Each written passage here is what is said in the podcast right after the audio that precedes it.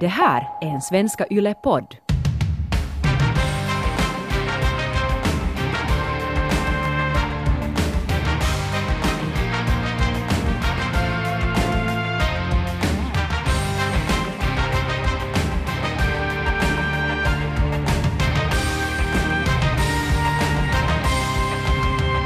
Gott nytt år, kära vänner.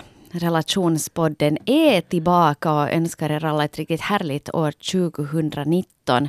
Nu är det ju inte längre bara jag, Hanna Norrena, som är här, utan vi har också Eva Frans tillbaks. Det är Norrena Frans och Frans. Jag har Ja. med en liten sidekick som sover här, här bredvid. Vi ska se hur det går. Så Ja. kul att vara tillbaka! Ja, härligt att du är här. Du fick ju barn här före, före jul, för det var väl i november egentligen. Mm, mm, så gick det. Ja. Mm.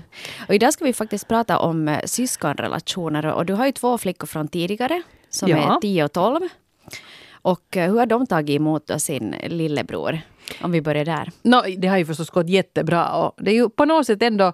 Jag har nog alltid trott att när man ska ha då, om man då tänker sig att man ska få sig en barnaskara, så att det ska vara sådana ganska jämna intervaller har jag alltid tänkt att det är klart att det ska vara så. Det ska gå några, något enstaka år däremellan. Men nu blev det ju inte riktigt så då, utan nu blev det ganska långt sånt här hopp här mellan eh, tioåringen och nollåringen. Men jag måste bara säga att hörni, den här lösningen den rekommenderar jag varmt. Det funkar ju svinbra. För vi är ju i princip fyra, nå inte nu vuxna människor, men i alla fall, han har fyra famnar att välja på. Det är alltid någon som vill hålla i honom. De kan ju helt på riktigt hjälpa till, de här stora syskonen. Och jag tycker att det har varit, man, jag har inte märkt av någon sån här syskonavundsjuka och sånt här som ju uppstår när det är jämnare i ålder. Utan de har nog faktiskt de är som sådana roliga mittemellan vuxna för honom och, och det är jättebra. Det är sådana småtanter Ja. i hans liv. Jag menar, själv trodde jag ju när, jag var, när man själv var liten så tyckte man ju att tioåringar var vuxna. Så Ja. för honom är de ju vuxna. Ja, precis. Men det är ju härligt att det, Ja. att det har gått bra. Och, och på ett sätt som du sa, det kanske är optimalt just det här att, att det mycket tid däremellan. då, För man får en helt annan syskonrelation då. Ja. Att har du en tvååring och så får du en baby så då blir ju tvååringen helt galen. Att vadå, ska jag dela på mamma här nu mitt i allt? Precis, så var det ju förstås. Men de här två första, där Ja. var det ju nog lite trixigare här. Men, men det här har faktiskt gått peppar peppar över förväntan så här långt i alla fall. Mm. Eh, och faktiskt med tanke på att jag har ju inte själv något syskon, jag är ju enda barnet så jag är ju så här nästan perverst fascinerad av att iaktta en sån här syskondynamik på hemmaplan, för det har jag aldrig gjort förr. Har du känt då liksom, du, du var uppvuxen som ensambarn, att du har längtat efter ett syskon då du var, då du var liten kanske speciellt då? Jag skulle jättegärna ha velat ha en storebror när jag var liten. Det var jag lite för sent då. Du jag, jag tänkte mig något sådär, vet du, lite Jonathan Lejonhjärta-aktigt. Mm. Någon sån här som beskyddar en och, och så här om någon var dum en i skolan att man skulle kunna liksom bussa sin, sin store bror på. Ja. jag sa just att, åt Tyra, min äldsta, igår att det är jättebra för Oskar, bebisen, när han är sen i skolan och om någon är dum med honom så kan han säga att jag ringer till mina stora systrar och de har läppstift och de har körkort. Ja. de kommer och hackar dig. Nej. Ja. Nå. Men, men jo, visst fanns det kanske stunder när jag tyckte att det skulle vara kul med ett syskon, men inte har jag ju sådär saknat det. För jag, har ju aldrig, jag vet inte hur det är. Jag har ju en äldre bror som, är, som är tre år äldre än mig. Och, och, och vad heter det? Vi var nog alltså, då vi växte upp, givetvis som många syskon så sloddes vi så stickorna yrde. Vet du, det, där. det är samma relation som jag ser med mina egna barn. Jag har ju en flicka och en pojke själv också som också har tre år emellan. Och nu har det varit jullov och alla kan känna igen sig. Ja, ja, ja, man liksom, vet du, att man slår, de slåss ju som galningar emellan. Men sen är de också, vet du, världens bästa vänner. Och det känner jag nog igen också från min relation till min bror. Fast i, i dagens läge är vi inte sådär supertajta. Men då vi, då vi växte upp i, i samma hushåll så vi lekte ju hela tiden tillsammans. Och han fanns ändå där just, vet du, om någon kom och bråkade med mig på skolgården så kom han och sa till. Och, och vet du, att man var lite sådär, hjälpte till att vet du, köra hem den andra från krogen. Han var sånt och du var Skorpan. Ja, men han var, det var kanske lite så. Ja, Ja, Så att, så, Nej, men det var just det jag skulle vilja ha. Ja. Damn it! ja. Ja, precis. Men inte vet du, nu sen i vuxen ålder så inte umgås vi så jättemycket. Jag tror speciellt då, då jag är intresserad av vad, vad är det egentligen som händer? För då du delar hem och du delar familj och du delar vässa och du delar leksaker och bilar och allt vad du delar. Att sen när du flyttar hemifrån då du inte har den där naturliga eh, vardagen tillsammans, att vad händer då? Nej. Och jag märkte till exempel att jag själv åkte iväg och studerade och han åkte iväg till andra delen av landet och studera. Så i något skede så ringde han till mig och jag var nästan så att jag hade glömt bort att jag hade en bror. Så långt ifrån var vi varandra ungefär där mellan vet du, 20 och, och 30 ungefär. Men då. sen efter att vi båda fick barn så har vi igen connectat liksom kring det. Att, Precis. har, att liksom småbarnslivet och, och man kan liksom umgås på det sättet. Så kanske den här livssituationen också binder en samman eller för en isär. Men hur är det sen om ni nu träffas till exempel under någon helg eller någonting? Liksom, hittar ni tillbaka till, till barndomen, nu kanske lite att ta i, men liksom, hittar ni tillbaka till de roller ni har, har byggt upp då som, som små? Eller är det lite sådär, kan det vara lite så här awkward att jaha, som en gammal klasskamrat, hej hej, hur går det för dig nu för tiden? No, det är ju lite så. Okej. Det, det är lite så. Men det måste säga att just att om du får sitta då och äta en middag, vet du, att efter att du kommer över det där att hej, att vi har inte setts på ett tag, så uppskattar jag jättemycket hans härliga humor. Vet du, en sån här humor som tar sig tillbaka då, vet du, 40 år som jag ändå är i Ja. tiden. Vet du, att, att hans sätt att, att se på saker och uttrycka sig och, och, och vad som är kul. Och så, har ni ju liksom samma referensram. Ni Ja. delar ju liksom en sån där bakgrund som inte partners eller nya kompisar eller sådana har. Ja men det är sant. Alltså, till exempel att om, jag, eh, skriver, om man skriver ett meddelande till mig så börjar han med det Chip på dig. För det fanns ett barnprogram som alltid började Ja, med ja. Chip på er. vet du, det finns sådana referenser vet du, som, som finns då. För Ja. Sådana som, som man har liksom tyckt att det varit kul tidigare. Men vad jag nu, som, som inte förstås har någon koll på det här, men vad jag föreställer mig är att det där säkert räcker ganska långt. Att just sådana små markeringar gör ju att den där syskonrelationen finns där, fast man nu kanske inte rings regelbundet och, och catchar upp och, och har hemskt mycket gemensamt ens. Men, men just sånt här, det är ju jättefint. Ja, det finns, att det finns liksom någonting där. Och, och kanske med syskon kan det också vara så där som vissa säger med bästa vänner, att fast du inte ses på ett bra tag, så vet du ändå att den där personen finns där. Att om du nu riktigt kör ihop sig så kan du ändå alltid ringa Ja. eh, honom eller henne, eller hen. Mm, men det låter som en ganska, ganska bra sån här lösning, det här Ja. som, som ni har Ja. format för er. Ja, det funkar. Ja. Det funkar i alla fall.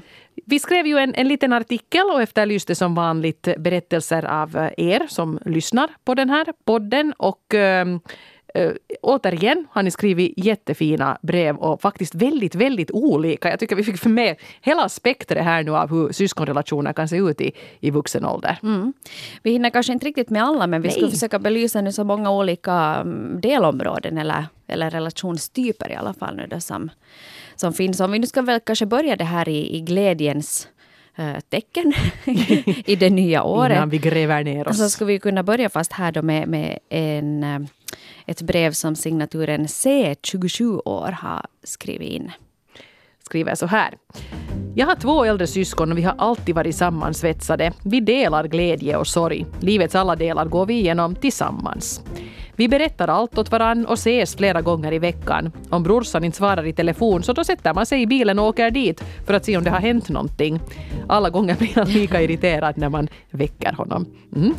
Eh, är så enormt tacksam att vi har en bra syskonrelation. Jag vet inte hur jag skulle göra utan dem. Visst har vi bråkat och låtsades vara osams men det gick bara några dagar så kunde vi inte låta bli att prata med varandra igen. Mm. Är inte det här liksom den ultimata syskonrelationen? Det låter ju I, i, I jättefint. vuxen ålder också. Att du, du på något vis, och också om den här personen är 27 år, så har de klarat sig över den här, som jag berättade lite tidigare om, vet du, du flyttar hemifrån och kanske tappar bort varandra. Ja, I- när man ska forma sig själv och inte hinner prioritera en syskonrelation. Ja. Ja. Men det är nog härligt att se. Jag har, jag har faktiskt en god väninna till mig, så hon har också en sån här syskonskara. Att de är just sådana att de sluter upp kring varandra och verkligen hjälps åt. Och vet du, den ena ska flytta så är den andra där och bär lådor. Och, Ja. Eller att vet du, har man tråkigt så tar man barnet med och, och så gör man någonting tillsammans. Så jag tycker det är fint att, att beskåda. Det var fint skrivet tycker Mm. jag. Det var också en, en annan som skrev in om en, en fin eh, syskonrelation. Hon är 43 år gammal under signaturen Jojo, eller Jojo, eller Jojo, jag vet inte så noga. Men hon skriver samma just att eh, jag och, och min fem år äldre bror är goda kompisar. Själv har jag inga barn, men min bror har en 18-årig dotter som jag är en extra mamma eller en vuxen kompis åt. Ja, Och det är ju också helt jättefint tycker jag. absolut. Ja.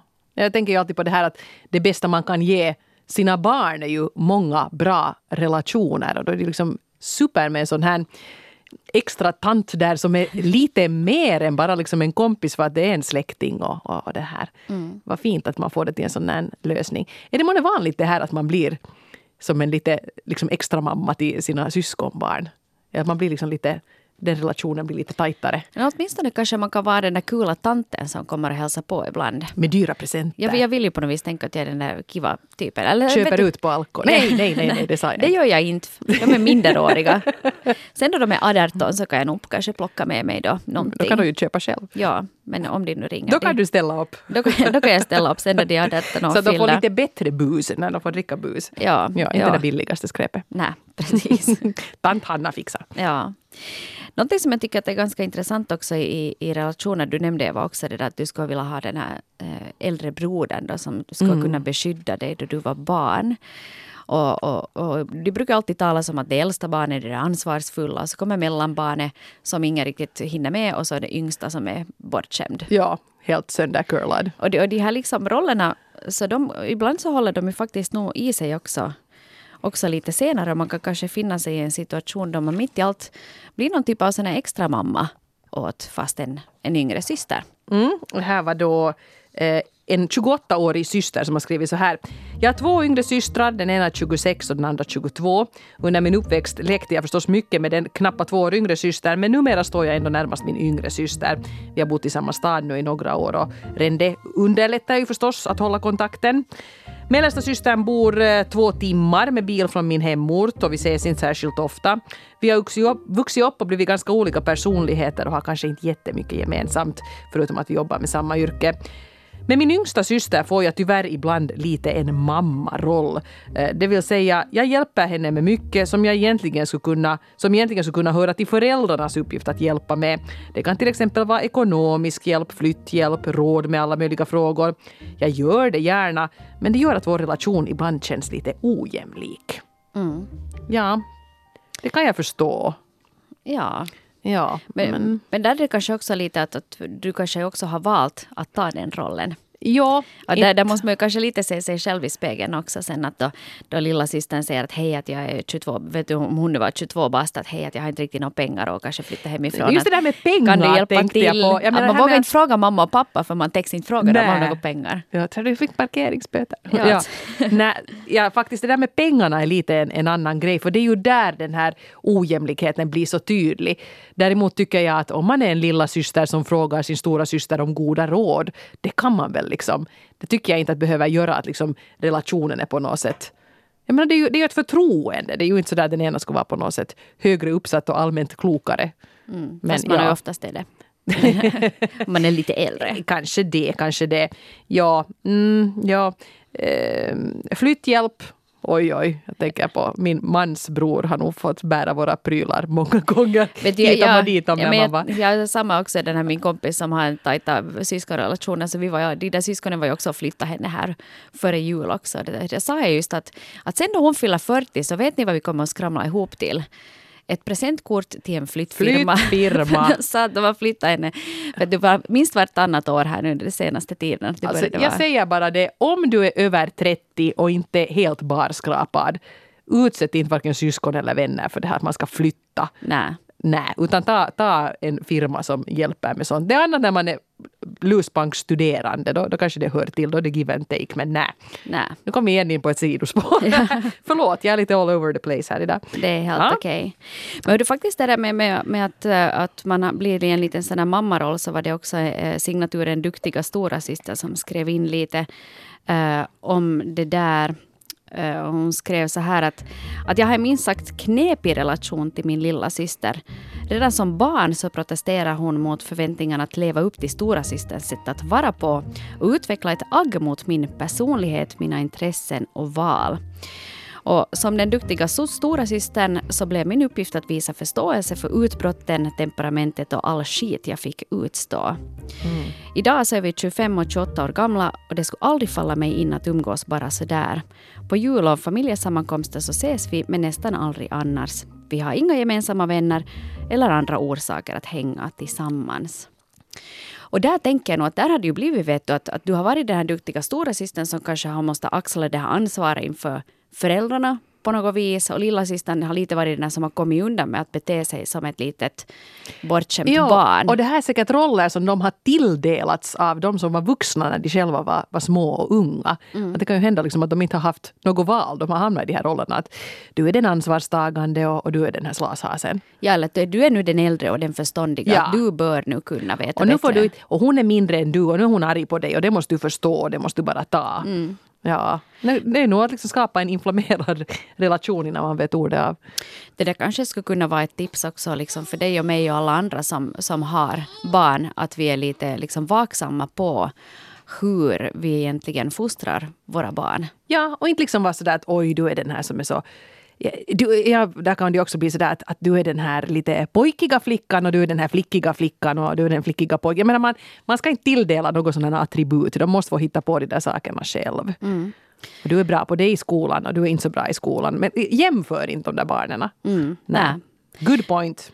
Jag tänker kanske där också att om de nu är 25 och 28 år gamla och, och liksom, det finns ju ganska mycket tid att reparera också en sån här relation. Att ifall det är så att det här kanske sitter i sen barndomen att den ena måste vara den duktiga och den andra kom undan med vad som helst. Att finns det någon möjlighet att kanske nu utan föräldrarnas inflytande som vuxna människor tala om en sån här sak och, och se att finns det liksom något sätt att komma runt det.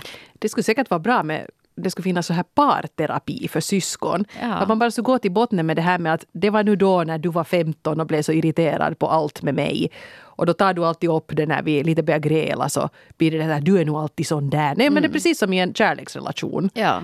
Så man ska på något sätt borde ta sig förbi de här grejerna så tror jag nog att det skulle finnas hopp. Att de skulle liksom kunna forma en fungerande relation. Jag tänker lite på det där också, vet att om man tittar längre framåt, om de här nu kvinnorna är vet du, unga kvinnor ändå. Om du tänker att du har förhoppningsvis ett långt, långa liv framför er och sen att föräldrarna blir äldre, man kanske behöver jobba tillsammans för att ta hand om dem. Eller vet du att, att syskonrelationen är ju ändå den längsta relationen du har i ditt liv. Det är Så- just det så där att om som det jag far- lite ja. tänker. Jag som inte har något syskon och jag menar inte, inte besvärar det mig så hemskt mycket just nu. Men jag tänker just på det där att sen när mina föräldrar blir gamla och skröpliga då är det ju bara jag som ska liksom ta ansvar för det och, och fixa och, och hjälpa och, och så här. Och förstås nu sen min familj. Men ändå, att där skulle det vara ganska skönt att ha någon som är så där den givna som man tar de här grejerna med. Det kommer jag säkert att sakna i, i det skedet. Och så tänker jag kanske också lite det där att som vi har konstaterat i ett tidigare avsnitt av den här podden att kompisar kommer och går ju. Att man har tajta relationer och kanske förbrukar dem och går vidare och hittar nya vänner och så här i livet. Det är helt naturligt.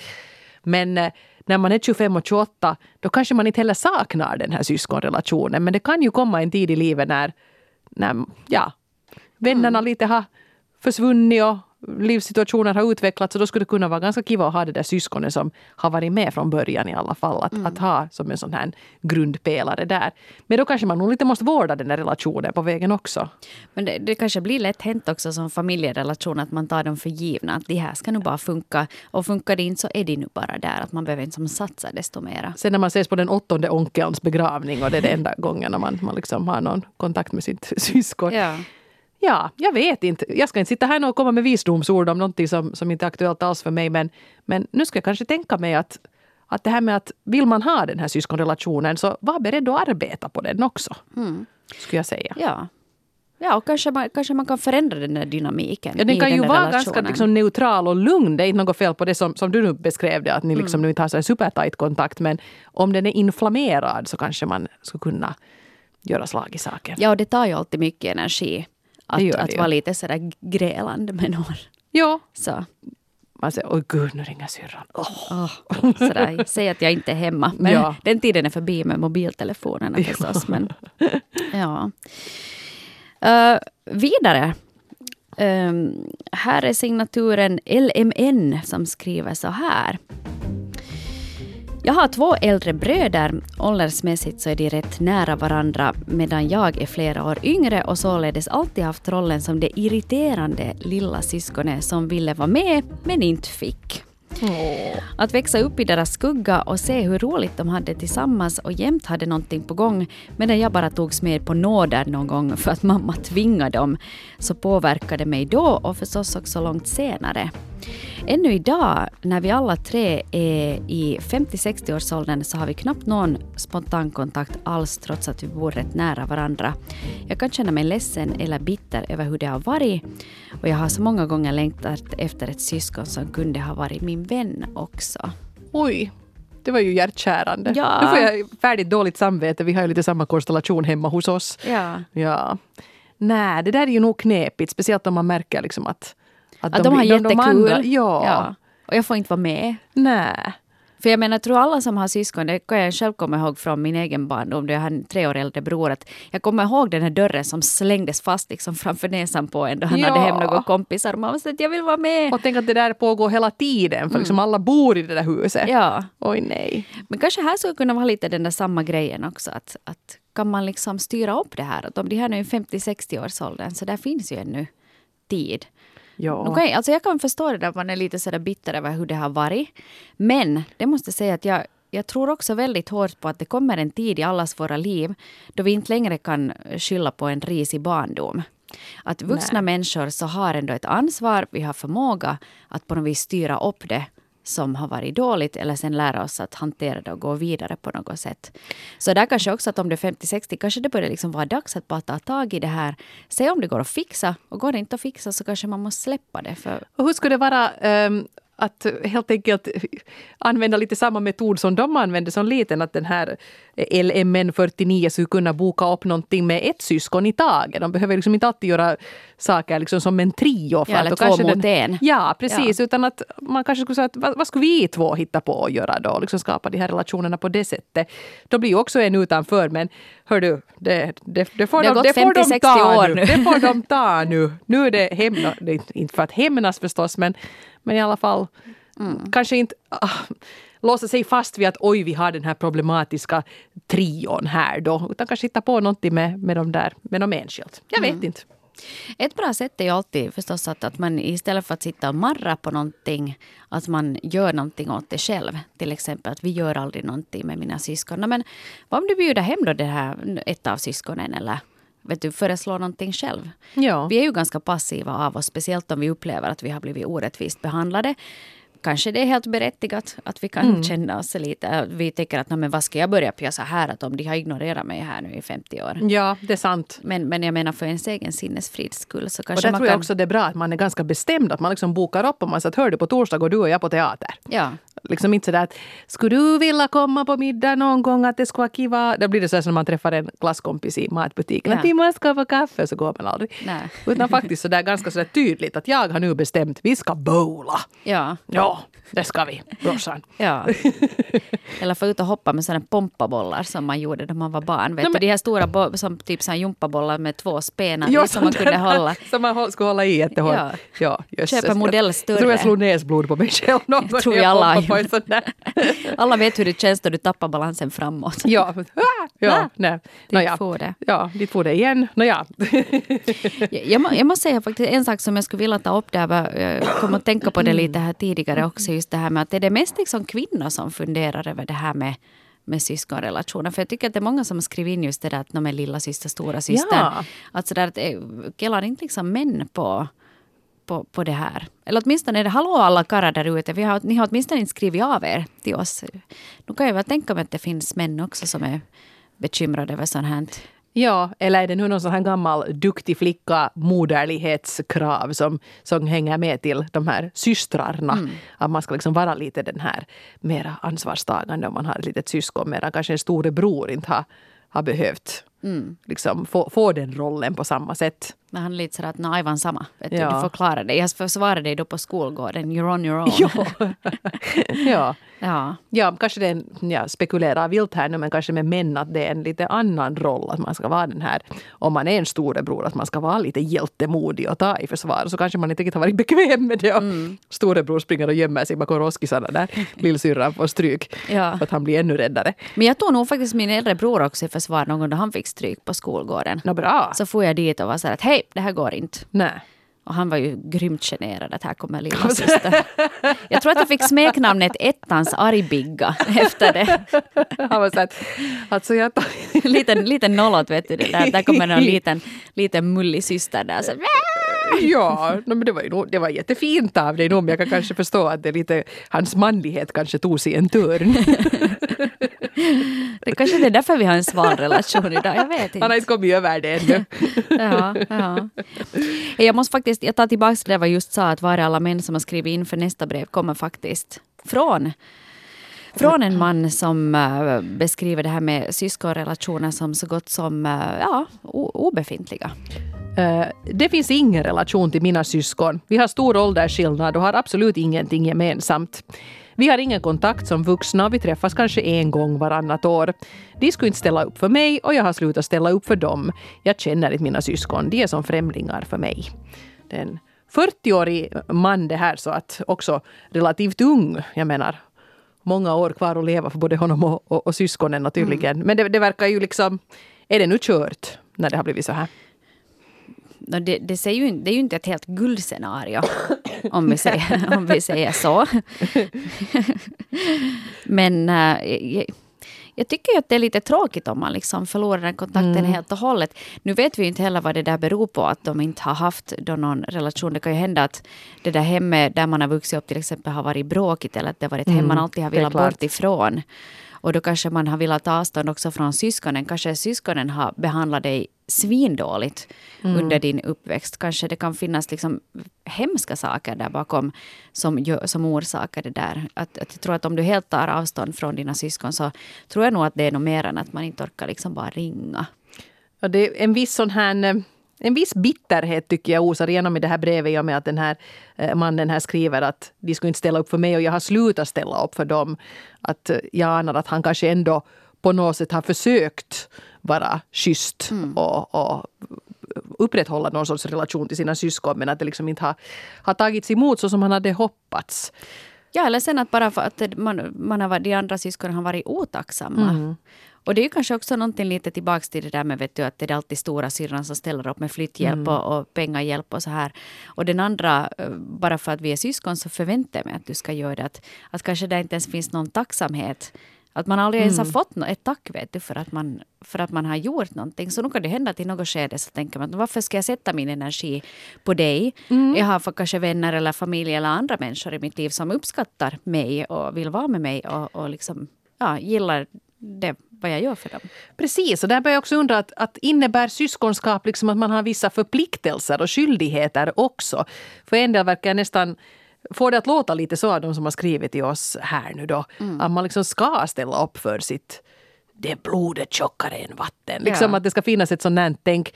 Fast det är en person som man faktiskt inte kommer överens med alls. Inte har någonting gemensamt med och kanske inte tycker om överhuvudtaget. Så, så kan man ju inte heller riktigt ha det. Att det liksom ändå, men man ska ändå för det är ett syskon. Ja. Ja. Det är svårt att säga alltså. För Ja. jag menar, vi, vi kan ju inte veta exakt vad som, vi, vilka situationer som ligger bakom de här historierna. Nej, det varför det bara har blivit så här. fria associationer från, från de berättelserna som har kommit in. Men jag, jag, jag tror ju alltid liksom på att det mesta går att fixa om man bara engagerar sig på något vis. Så jag tror också att det är värdefullt att ha en, en dräglig relation till inte bara sina syskon utan sin familj också. Att fast det nu kanske är att morsan är lite jobbig eller vet du, farsan alltid är sur och, och så här. Ja. Så kanske det ändå, det är ändå en, din- dina familjemedlemmar. Att, Absolut. Jag tror nog ändå på det där med att Med full förståelse för Ja. att det kan finnas saker upplevelser som gör att det, det inte går att reparera en relation på nytt. Men, eh, men ändå, om man nu på något sätt kan hålla det på ett neutralt plan så tycker jag att man ska försöka kämpa för det. Det som slår mig här eh, är ju då, både du och jag har ju liksom flera barn. Alltså våra barn kommer ju att bli vuxna syskon till varandra i framtiden. Och, och jag tycker ju så här som mamma att det skulle kännas jättekonstigt att de inte skulle ha någon liksom, kontakt sinsemellan när de är vuxna. Inte sant? Men det är sant. Jag kommer ihåg att i något skede, just det jag berättade att jag och min bror inte hade typ någon kontakt och vi studerade båda och bodde Ja. på olika håll. Så kommer jag ihåg att mina föräldrar frågade men har inte du talat med honom och, och hur är det nu att han inte setts någonting? Och jag var så att "Ö, nej. Ja, precis. Och, ja. och, och, det är faktiskt säkert ur deras synvinkel har varit jättekonstigt i och med att vi har varit så himla tajta då liksom i Ja, det i har ju 20 etsat sig fast i först. dem att de, de har, våra barn har en sån här relation. Och så Ja. nej, vi har inte pratat på ett halvår. Va? Eller att de skulle börja slåss vet du, vet vem som får ärva mina pengar. ja. ja. Hashtag testamente. Ja, men det är liksom, jag, jag hoppas ju liksom, det här, det här kommer jag inte att kunna styra sen mera, men jag hoppas ju att mina barn ska liksom med tanke på hur mycket de slåss nu så ser det ju inte ljust ut. men i alla fall att de ska ha liksom en, en kul relation som vuxna. Och, och jag ser ju framför mig att vi ska ha de här eh, Fanny och Alexander jularna med liksom, ja, kanske inte så att någon smyger undan med, med pigan bakom julgranen. Men, eller ja, no, jo. men liksom att, att det ska vara så där happy family så att man ska, liksom, att det här är på lång sikt det här då. Men inte vet man ju alls det där. Det kan ju hända att de blir ärkefiender och inte vill ringas någonsin när de blir vuxna. Ja. Kan att- man göra någonting för att förebygga det undrar jag? Det säkert, medan de ännu bor i ditt hem så kan du göra det. Jag menar, dina barn och, och mina barn också, så de är ju ändå liksom goda vänner nu. Så, Ja. så liksom att om de har en bra relation nu så kanske de kan hålla det också i framtiden. Jag undrar om det hjälper att man liksom gör mycket grejer som, som familj. Alltså att man liksom bygger upp de här gemensamma erfarenheterna. Att man hittar på grejer och kanske reser lite med sina barn och sådär. Att de liksom har sen ett stort batteri med gemensamma upplevelser och erfarenheter. Kanske det på något sätt skulle stärka det där. Jag vet inte. Jag tror jag ska köra med det. Ja. Eller sen också tror jag nog, jag tutar nog Mm. i mina barn väldigt mycket. Speciellt alltså min, min dotter hon fyller tio idag faktiskt. Så. Oh, grattis! Så vad heter det, och sen den här sexåringen vet du, som i morse höll på att härja och förstörde den här frukosten, den födisfrukosten som vi hade ordnat. Då sa jag, jag brukar säga det annars också, att det är din syster och det, hon är liksom den viktigaste personen som du har. Hon är din familj. Ja. Att det är inte någon som du kan bråka med, att du måste respektera ditt syskon, eller vet du, din bror eller din syster. Att, att det här är någon av de absolut viktigaste människorna som du kommer ha. Att det är inte okej att bete sig sådär. Så det är kanske någonting som man kan som en uppfostrare också tuta i sina barn. Att, att man beter sig på ett speciellt sätt mot sina syskon. Okej, man kanske bråkar emellan, men man säger alltid förlåt. Att man liksom visar respekt mot dem. Även fast man är barn och lite arg. Och sådär. Så är det ju, ja. Jag menar, det är ju, jag tror att, att det, jag tror det är oundvikligt och säkert också helt utvecklande för barn att slåss med sina syskon. Mm. Det stärker väl dem i deras liksom, framtida relationer, att de har provkört en massa aggressioner och sånt här på Mm. Ja. hemmaplan. Det kan ju vara helt konstruktivt. Men jag tycker sen också det är så kul att se när mina äldre barn då, hur de höll på fram före julen och hur de skulle ha julklappar till varandra och planera och, Mm. och hur det skulle vara någonting som den där ville ha länge oj oj oj och var liksom hemskt engagerade i det här att glädja varandra och det där gör mig ju också jätte jätte Mm. glad att någonting har ju ändå lyckats där då. Och sen ibland sådana stunder när de inte vet att en vuxen ser dem kan de ju vara helt otroligt tillgivna med varandra. Ofta börjar de spela upp när de märker att jag är där. Ja. Men om de inte märker att jag observerar dem så kan de vara helt jättegulliga med varandra. Ja. Ja, så ser man att de ger varandra en så här spontan kram eller försöker våldspussas på den andra. Någonting som kä- käbblas tillbaka till sen förstås. Ja. No, men vi gör väl vad vi kan för att de åtminstone då ska kunna vet du, stå sida vid sida och hulka vid våra kistor i något skede. Det är en sån här upplyftande liten bild här som avslutning på dagens avsnitt. Tack Eva Frans för det här, att du, att du är tillbaka och att du är här och, och gläder oss. Och, och, nytt avsnitt och nya tricks så blir det förstås helt i vanlig ordning om en vecka på Yle Arena.